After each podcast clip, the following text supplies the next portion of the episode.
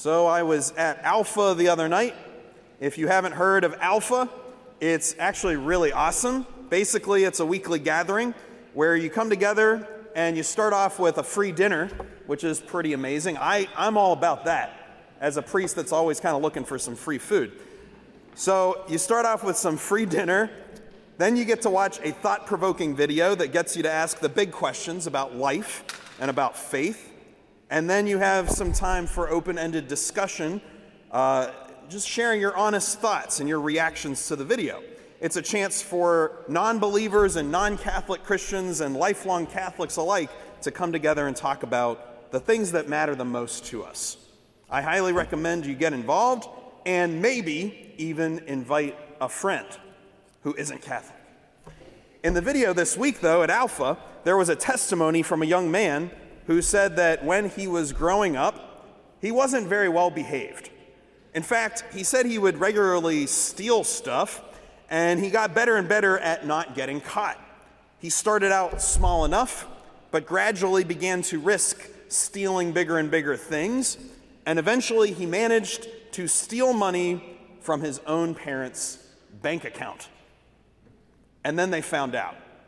They discovered that their own son had done this. And when his parents finally approached him about it, the boy, totally terrified and embarrassed, ran up to his room and he tore everything up in his room and he pushed his bed and his dresser and all of his stuff that he owned up against his bedroom door to create a barricade, thinking all the while through his tears, I'm just trash.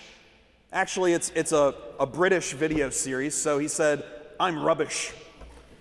I'm just a bad kid, he said. He was, he was just consumed with shame and self hatred. He then heard a gentle knock at the door, and from the other side, his dad said, I need you to know that me and your mom love you. We're just confused because we don't know what we haven't done for you. We're confused because we don't know what we haven't done for you. This story immediately reminded me of this weekend's first reading from the prophet Isaiah, as well as our gospel parable, which are practically the same exact story, word for word, almost exactly the same. My friend had a vineyard, the first reading starts off. He spaded it, cleared it of stones, and planted the choicest vines. Within it, he built a watchtower and hewed out a winepress. Then he looked for the crop of grapes, but what it yielded was wild grapes. Now, inhabitants of Jerusalem and people of Judah, judge between me and my vineyard. What more was there to do for my vineyard that I had not done? God's basically saying exactly what that, that dad asked his son Look, I need you to know that I do love you. I love you unconditionally. You can't ever make me not love you. But I'm confused because I don't know what I haven't already done for you. After all, God created this beautiful vineyard in which we live. He created this entire world purely out of His sheer goodness and generosity and love. This was a really beautiful fall day. It was an actual real fall day today. Wow. Beautiful. He made that. And He made everything. And He saw that it was all good very, very good.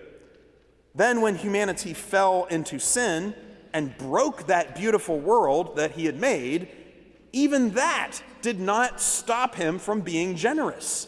He immediately set about to right the wrong, to heal the wound, to redeem us and save us.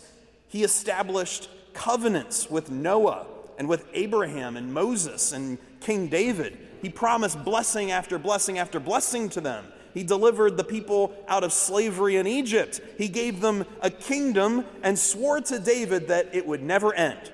When the people continued to rebel again and again, the Lord didn't quit. He sent prophet after prophet after prophet to them, warning them and calling them to conversion, to return to Him. This is exactly what Jesus is referring to in his parable when he says that the landowner repeatedly sends servant after servant into his vineyard, but those, those tenants repeatedly rose up in rebellion. One servant they beat, another they killed, a third they stoned, we read. Countless more servants are then sent into the master's vineyard, only to be treated in the exact same way. Until last of all, at the climax of history, in the fullness of time, God decides to send his son, his only son.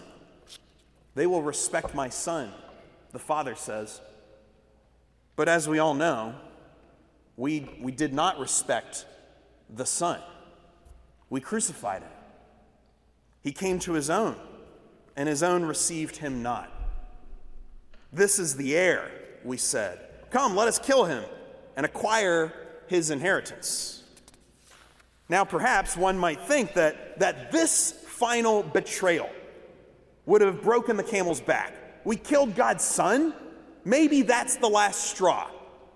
But it wasn't, because after we killed the beloved son, God then raised him back to life. The resurrection is real, it is a historical fact, it is living proof that God has done absolutely everything that is necessary for us each to be saved. What more could he have possibly done for us? Well, there is even more, because he also then gave us a church to be members of, and he put a protective hedge around that church, guaranteeing that the gates of hell would never prevail against it. Jesus himself would be the head of this church forever from his right hand seat in heaven. He promised that the Pope, in union with all of the bishops, the successors to the apostles, would never officially, formally teach heresy or falsehood ever. And so it doesn't really matter what the mainstream media or the newspapers say that the Synod is going to say or do or change. I know I believe that God will protect his church. But there's even more that God does for us. Through this same church, he gives us his own body and blood to eat and drink. He forgives our sins every time we go to confession. He heals us with oil and with the laying on of hands. He speaks to us through the Holy Scriptures. He sends us saint after saint in every period of history, in every circumstance, to show us that it is actually possible to be holy. It's hard to be holy, but it's possible. When we look at all of that, when we see this mountain of evidence of what the Lord has gone way out of his way to accomplish for us, we then got to ask, what has he not done? What has he not done for us? What are we still looking for? What will he not do for us, right? What has he not done? Because guess what? He's actually still not finished. He's not done. In our second reading today, St. Paul says this Brothers and sisters, have no anxiety at all, but in everything, by prayer and petition, with thanksgiving, make your requests known to God. That's a really beautiful verse, isn't it? have no anxiety at all. That's easier said than done. But the Lord offers us even that to be absolutely free of all worry. Pause and consider that for a moment. What if God really did want to set us free from everything that we're currently anxious and bothered about?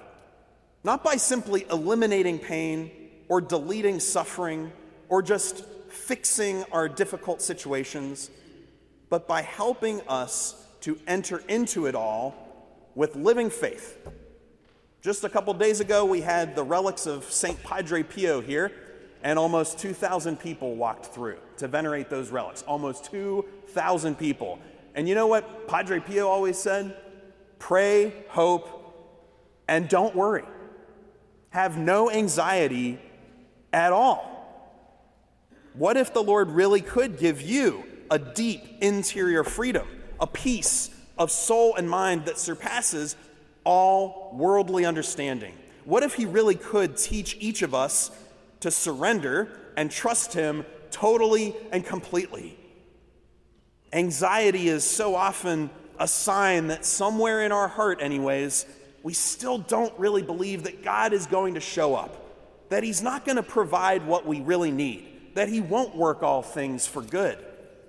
As a priest, I, I listen to a lot of people's worries and anxieties on a day to day basis. Anxiety about kids and grandkids and, and other family members and friends who don't go to church anymore. Anxiety about the direction that the church is going in anxiety about the condition of our country, the division and polarization, of the violence in our world, the horrible, the horrible attacks in the Holy Land right now. Anxiety about tough family dynamics, about marriage struggles, anxiety about health issues from broken bones to stage four cancer, anxiety about personal sins, people committing the same acts over and over and over, and they don't seem to be able to see any hope of improvement. St. Paul exhorts you, and he exhorts me as well, because I need to hear this too, pretty much every five minutes, it seems. Have no anxiety at all. Look at everything God has already done for you and for me both. What more does he need to do to prove his faithfulness? He is working in every circumstance, every single sorrow, every sickness, every failure Every worry that you are going through, He's with you, He's close to you. He always has been. Do you seriously think that He's going to abandon us now? No way. I don't believe that, and neither should you. And so, in everything, by prayer and petition, with thanksgiving, we make our requests known to God. Ask Him for whatever it is that you need. He wants you to ask. He's not cheap and he's not stingy. He's a good father who wants to give good gifts to his children. Go to him in prayer and thanksgiving and pray, Father, Abba, Father, I need help. Abba, Father, I ask for hope. Abba, Father, I want my kids and my grandkids to receive the gift of faith. Father, I, I desire guidance with my vocation in life. Father, I want to be a priest. Father, I want to be a religious sister. Father, lead me into a holy relationship. Bring me into a holy and chaste marriage. Father, heal me of my woundedness. Father, strengthen me in temptation. In fact, right now, in the silence of your heart, I would like each of us to very deliberately and clearly make our petitions known to God, make our requests known to Him, to ask our Heavenly Father in heaven for something that is true, honorable, pure, and good. You want to do that? Let's ask God for something, just in the quiet of your heart. Go ahead. Ask your Father for what you need.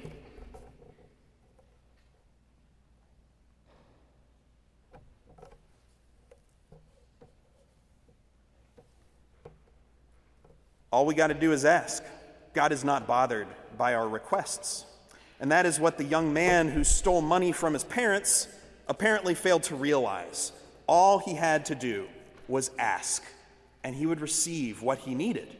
Instead, he resorted to stealing and hiding and sneaking and grabbing and manipulating. It's what those tenants in the parable failed to realize. They thought that they needed to kill the landowner's son to get the inheritance. But in reality, it was always the plan to include them and share everything with them. Why do we, why do we think that God's holding out on us? Why do we think we need to scrounge and scrape and grasp if we want to get what we need? Why do we live out of that scarcity mindset? Because all God wants to do, all He wants to do, is share the abundance of the Son's inheritance with us. Jesus said that beautiful phrase in Luke's gospel Fear not, little flock, for it is your Father's good pleasure to give you the kingdom. It's the Father's good pleasure to give us the inheritance. It's the Father's good pleasure to repeatedly prove his love to us over and over and over again. That's why we can, we can hear those words, have no anxiety, and believe that that can happen to even our hearts.